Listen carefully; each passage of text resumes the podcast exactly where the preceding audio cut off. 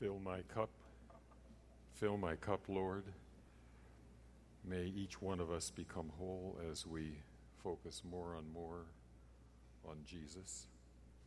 In his name, amen. Can you hear me all right? Is my microphone working? I see I see some no's, some yeses. the two people are sitting next to each other. One, one says yes, the other one says no.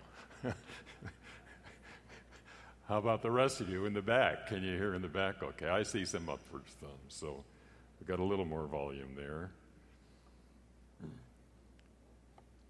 Monday, we talked about um, created for community, in that uh, God is three in one. God lives in eternity in community and created Adam and Eve also to live in community with each other. And that living in community means that we don't evaluate, we don't judge each other, because at the end of the day, that is representative of selfishness. And anytime we are looking at others and comparing ourselves with others, we are evaluating them and we are essentially being selfish because we are saying they are smarter than I am, they're dumber than I am, they're not as good looking as I am. It's all about us. And so it ends up being selfishness, which is, of course, the essence of sin. And so, as we build communities and as we live together in communities, in churches, church fellowships, the question we have is what do you see? And we talked about that yesterday. We talked about Simon, and Jesus said to Simon, Do you see this woman? And of course, he didn't. He saw externals. Simon saw the sinful rather than the possibilities. Jesus saved Simon when he gave him unmerited favor, he gave him grace. And that's the same way Jesus saved Mary, unmerited favor. So we remember the saving of Simon and give to each other what they don't deserve. We give to each other what we don't deserve, which is grace, which is love, and acceptance.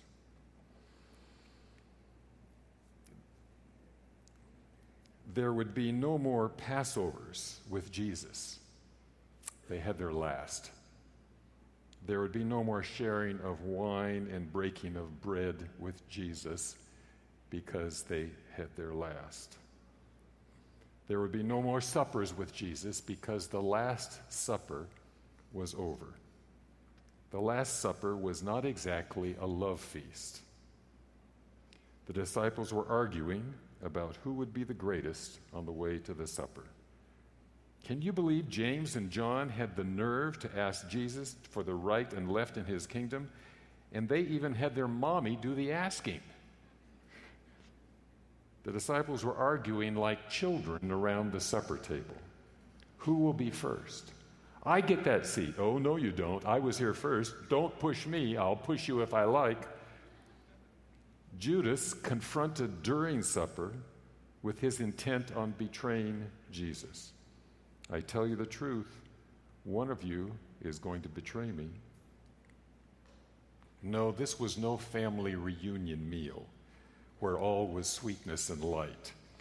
Jesus, with heaviness coming over him and knowing that his time was short, seeks to prepare his disciples for what's coming. He predicts his betrayal. Lord, is it I? Is it I? Is it I?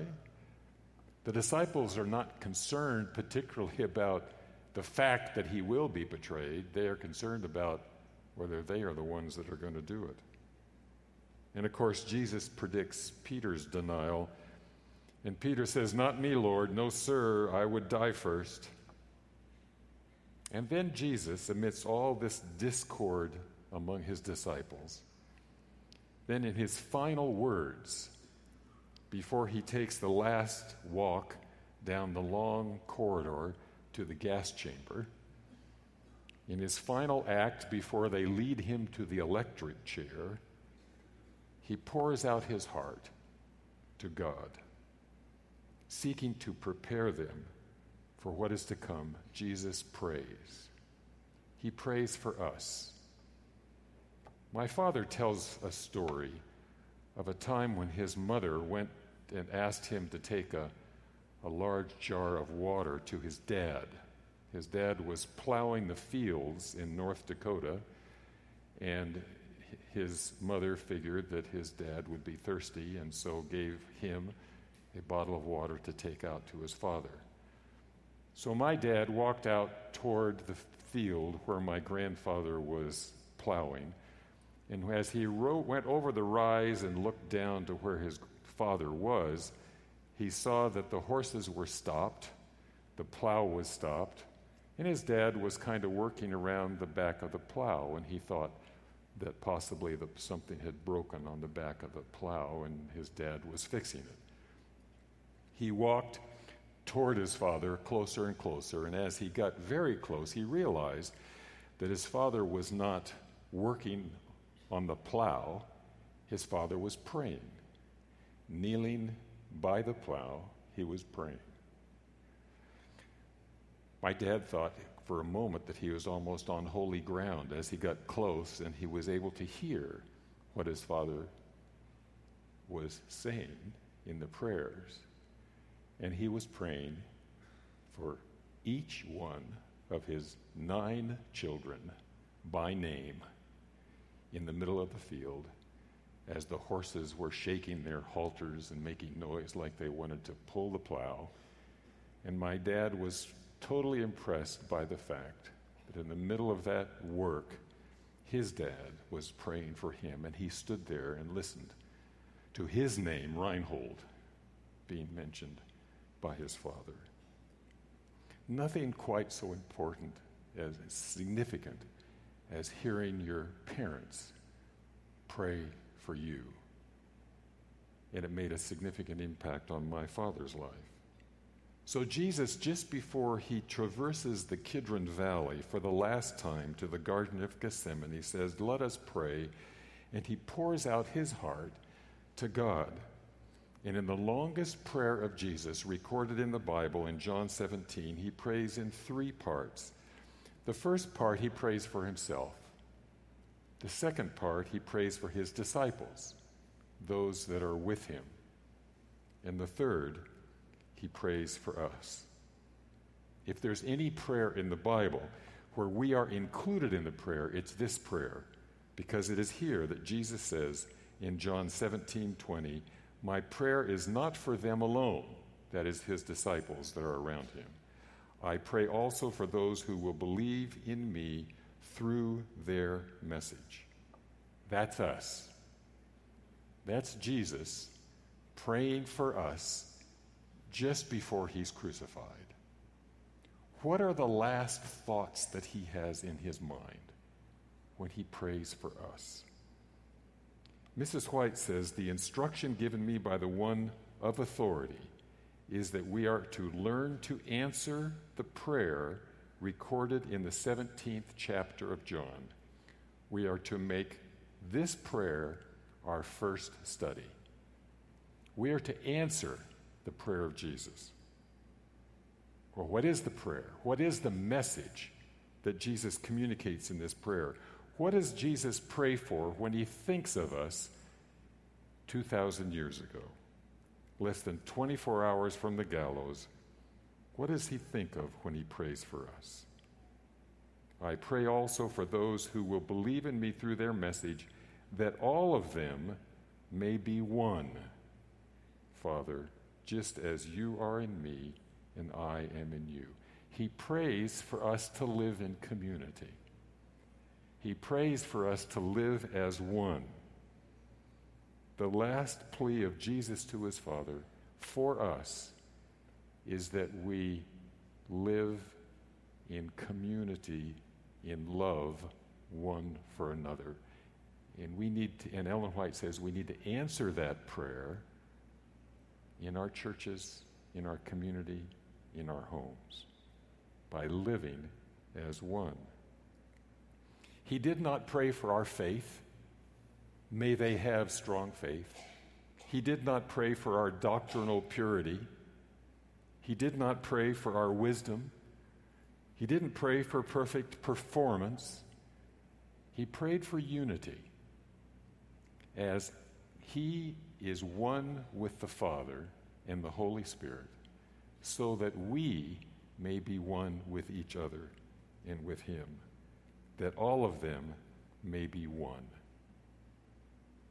A minister was preaching on this text once, and a bright eyed three year old girl was listening intently as he explained that God wanted them all to get along and love each other.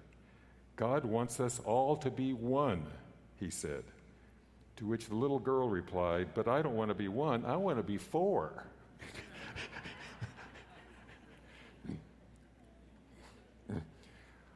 Our national church, our international church, in some ways is not demonstrating this unity very well today. Does your local church demonstrate this unity and this oneness? Why is this unity so important? What's important about living as one? Jesus continues. The first reason, may they also be in us so that the world may believe you have sent me. What good does it do to preach that Jesus is sent by the Father if we don't show in our lives the unity that Jesus has with the Father? What satisfaction is there to holding to the truth if the grip on truth doesn't hold us together in unity? What merit is there in true theories about truth if there's no love in the lives? It is as basic and simple as you can't communicate what you don't live. When we live in unity, we communicate God. So Jesus prays for our unity because he knows it's the only way to affect the spread of the gospel. We talk about evangelism and we have doctrines to communicate, and that's all well and good. But communicating doctrines without demonstrating in those doctrines in our lives is a futile exercise. Ellen White says the world needs to see worked out before it the miracle that binds the hearts of God's people together in Christian love. The world needs to see us living in love, in unity with each other. It is easy to love everyone, in theory, isn't it? Do you love everyone? Oh, yes, I love everyone. Lucy said, I love humanity. It's people I can't stand. and that's so true. It's easy to say, oh, I love humanity. But then there are people involved in that humanity, and some of them are not very lovable. Ellen White again says, Is it the purpose of God that his children shall blend? It is the purpose of God that his children shall blend in unity do they not expect to live together in the same heaven? Is Christ divided against himself? If we are homesick for heaven, where we will live in unity with God the Father, God the Son, and God the Holy Spirit, should we not create little heavens on earth in our communities, in our churches? For that is the way we expect to live in heaven. Let's make people homesick for being in our churches. And then maybe people won't leave our churches. Maybe young people won't leave the church when they feel like they're home there. The second reason that Jesus offers I have given them the glory you gave me so they may be one as we are one. Jesus wants us to experience what he has experienced, what he has prepared for us in heaven. He wants us to live together in unity. I have twin daughters. There they are. Their mother is in the middle, by the way, in case you didn't. They're identical twins. They're born 13 minutes apart. They spent nine months sharing the same environment. They lived in the same home for 20 years. They went to the same school, took the same classes for 14 years. They got married on the same day. They do have different husbands. Being twins goes only so far.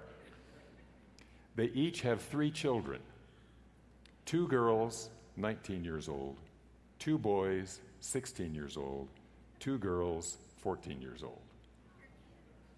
They're alike in most every way. It's not hard for my daughters to live together in unity. Our church was born in the United States of America. It grew up in the same culture. It developed its organization in the same social context. It grew its theological roots in the same religious soil. We started as a homogeneous church of like minded people. If we did not always agree, and we didn't, at least we could argue from the same platform of cultural and social experience. Today, we have a multi ethnic, multicultural, multilinguistic, international church. What is the glue that will hold us together? What is the glue that will hold us together in worldwide unity? I broke a lamp and my wife asked me to glue it back together. I had a lot of choices hot glue, instant glue, wood glue, gorilla glue, epoxy glue. There's multiple kinds of glue. I had to choose what glue would be best to hold the lamp together. What is the glue that will hold our church together? Jesus came to bring us into family of God as brothers, yet religious hatred and violence run rampant through the entire civilized world ethnic cleansing is happening today. You think maybe that only happened during the era of Hitler and the Nazis, but it happens all around the world today. It's a euphemism for mass murder. Israelis and Palestinians die in the strife of different visions of the Holy Land. The list of religious inspired conflicts goes on and on. In every corner of our world, forces of religion and culture, race and language, poverty and wealth are Tower of Babel like fragmenting people into groups of hatred. And even in the United States, one nation under God, unity supposedly, we are growing ever more polarized and divided to left and right. What will hold us in common that transcends our differences? Will we be able to stand together while our countrymen are breaking up into enclaves of hatred? The struggle for civilization has always been the struggle for unity. The great golden ages of civilization have been periods of commonality when large parts of the world more or less were united by common values. You would think that we live in an enlightened age, but it's amazing to think there's been more death from religiously inspired conflict in our century than during the Inquisition. There's been more persecution in our century than during the time of Nero and pagan Rome. Of course, there's more people to persecute there are today than there were back then.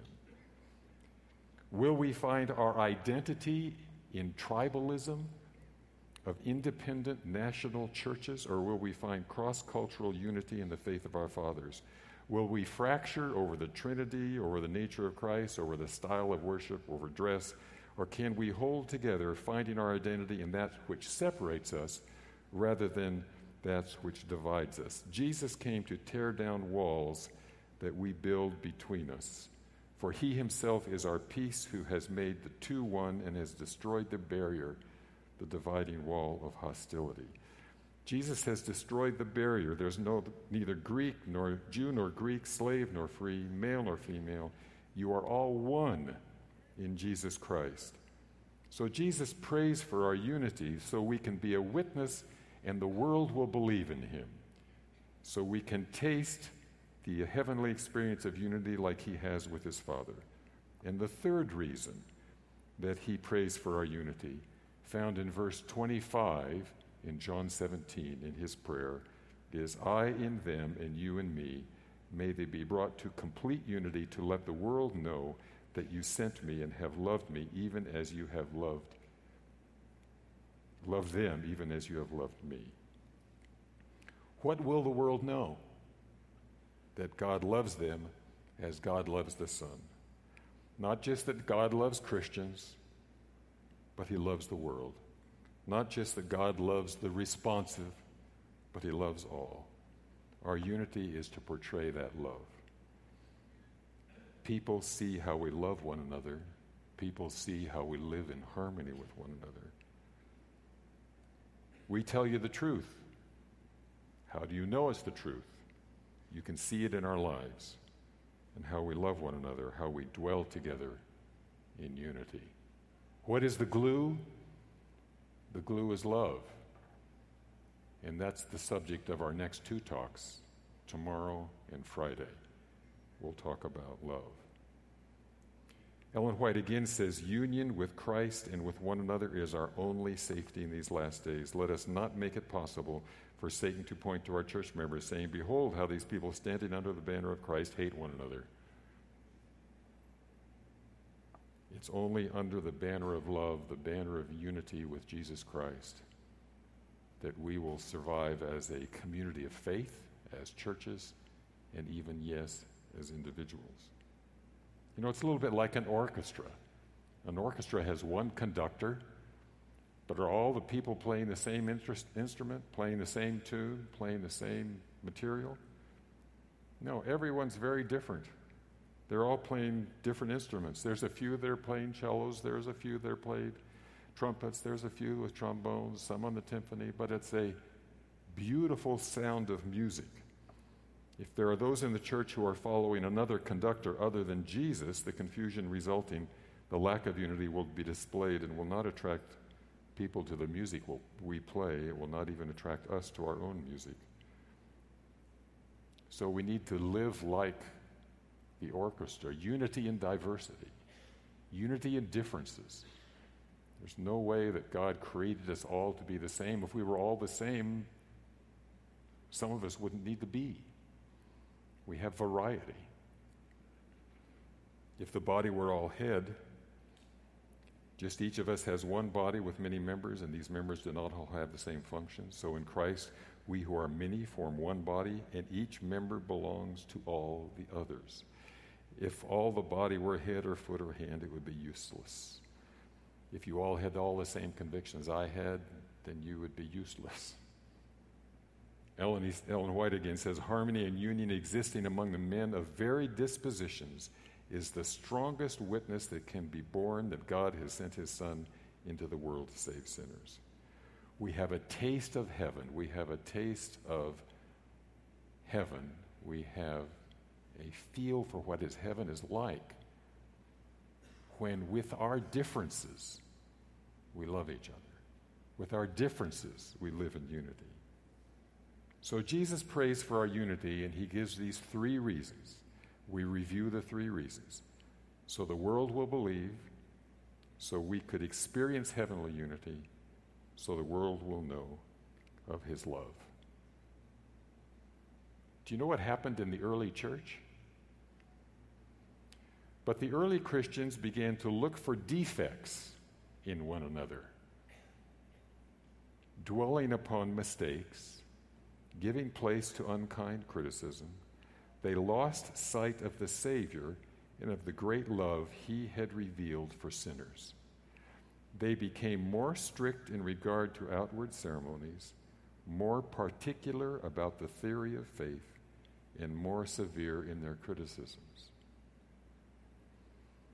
What happened when they lost sight of Jesus?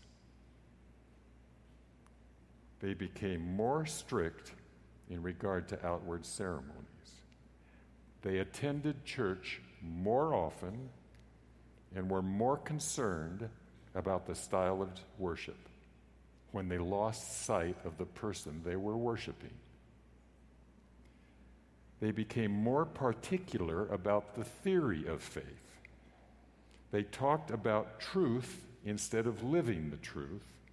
They argued about righteousness by faith instead of living righteousness by faith. They became more severe in their criticisms. They focused on the faults of others instead of reflecting on their own needs. and on the love of Jesus Christ, we need to spend more time every day thinking about Jesus, thinking about his love, thinking about the last hours he spent on earth, and living in unity with each other. Do you know how Jesus handled the problems that other people had? He wrote them in the dust where they could be erased. Let's be careful we don't divide into groups. We have hundreds of Protestant churches today. Why is that? Because a lot are focusing not on Jesus, but are concerned about fine points of, of doctrinal differences. A comedian, Emo Phillips, used to tell this story. In conversation with a person I had recently, I asked, Are you Protestant or Catholic? My new acquaintance replied, Protestant. I said, Me too. What franchise? He answered, Baptist. Me too, I said. Northern Baptist or Southern Baptist? Northern Baptist, he replied. Me too, I shouted. We continued to go back and forth. Finally, I asked, Northern Conservative Fundamentalist Baptist Great Lakes Region Council of 1879 or Northern Baptist Conservative Fundamentalist Baptist Great Lakes Regions Council of 1912 or Northern Conservative Fundamentalist Baptist Great Lakes Region of 1912. He replied, Northern Conservative Fundamentalist Baptist Great Lakes Region Council of 1912. I said, Die, heretic.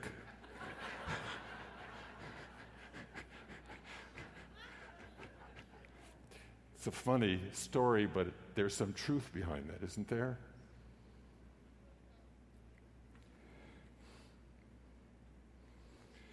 So often we focus on what divides us rather than on what unites us. Jesus, after his Last Supper, prays for our unity. What kind of unity? Not uniformity, but unity in diversity. Robert Johnson said absolute doctrinal unity is achieved by religious movements on the verge of senility. Each of us approach the teachings of the church and the scriptures from different perspectives, from different backgrounds.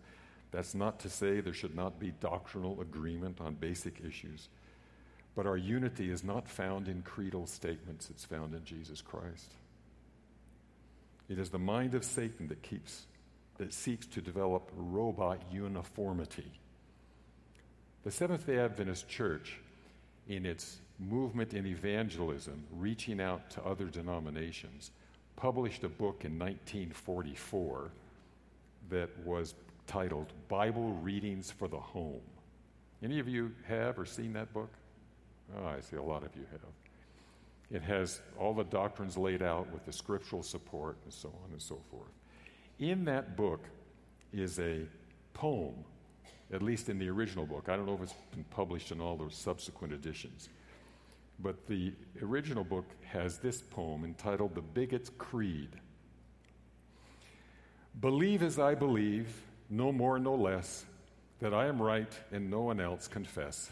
Feel as I feel, think only as I think, eat what I eat and drink what I drink. Look as I look, do always as I do, and only then I'll fellowship with you. That I am right and always right, I know, because my own convictions tell me so. And to be right is simply this to be entirely and in all respects like me. To deviate a jot or to begin to question, doubt, or hesitate is sin. Let's sink the drowning man if he'll not swim upon the plank that I throw to him. Let's starve the famishing if he'll not eat my kind of quantity of bread and meat. Let freeze the naked too if he'll not be supplied with garments such as made for me. Twere better that the sick should die than live unless they take the medicine I give. Twere better sinners perish than refuse to be conformed to my peculiar views. Twere better that the world stood still than move in any way I do not approve. We must be careful not to use the truth as bricks to build ivory towers for ourselves to build walls around our churches. The truth is to build bridges to people. Our unity is not for better defending ourselves from the world, but for the purpose of showing the world's love of God. And as I said, the next two days we'll talk about the unifying force of God's love. I remind you what I said last night. I have, there's a few more of these books left at the Southern Adventist Uni- University booth in the building next door. Once upon a time in Fenton Forest, there was a forest family fight. It all began at Murky Marsh in the upper arm of Paddle Pond, where Bucky Beaver was cutting down some trees to make his dam over Crashing Creek higher so that he could build a larger house for his larger family. He had not cut very far past the bark of the tree when Scamper the squirrel came chattering down the tree, squealing at the top of his lungs. Stop destroying my house. What do you think you're doing? I'm building my dam higher and my house larger, replied Bucky as he began to gnaw on the tree again. But you're tearing down my house. This is my tree. Scamper was so angry he screamed at the top of his lungs and bounced up and down on his legs. At about the same time, Bright Bluebird appeared at the opening of a hole in the tree. What's going on? Bright said. Bucky, I, Bucky and I live here too, and why are you cutting on this tree? I have to live. I'm working on my dam and my house. I need trees, Bucky exclaimed. I have a growing family. The loud arguments and the noise brought other inhabitants of the forest to see what was going on. I think Bucky's right, said Gruff the bear. Scamper and Bright should move to some other tree. And how long it will, will it be until Bucky cuts down that tree? said Bright. I know, Scamper said. Bucky, you know the big, delicious tree in front of Gruff's house? The one he likes to lay in the shade when it's hot in the middle of the day? I give you permission to go over and cut down that tree. No, you don't, roared Gruff. Not if you know what's good for you. See? Scamper spoke to Gruff. You want us to move, but you won't move. Why is your shade tree more important than the tree we live in? because I'm bigger than you are. Just then, Wise Old Owl flew up to see what all the trouble was about, and he took in the scene with a glance and asked Bucky, Do you know why the tree is here? No, he said. It's probably because of the work of some of Scamper's grandparents. They spread seeds around and ate nuts, and this tree grew right here.